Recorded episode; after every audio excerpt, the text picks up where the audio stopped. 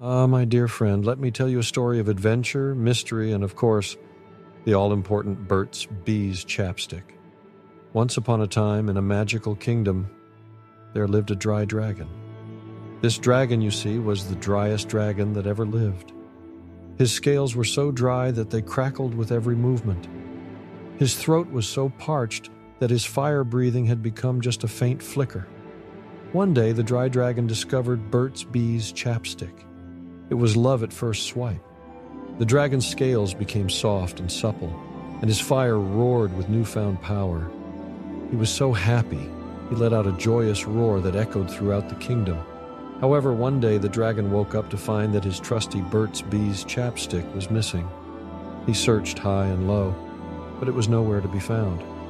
The dry dragon was devastated. He couldn't go another day without his chapstick. So the dragon set out on a quest to find his missing chapstick. He traveled far and wide, asking anyone who would listen if they had seen it. Along the way, he encountered all sorts of creatures and obstacles, but he never gave up. Finally, after what felt like an eternity, the dry dragon found his missing chapstick. It had been stolen by a mischievous fairy who had heard of the dragon's love for the balm. The dragon, being the gentle soul that he was, forgave the fairy and the two of them became fast friends.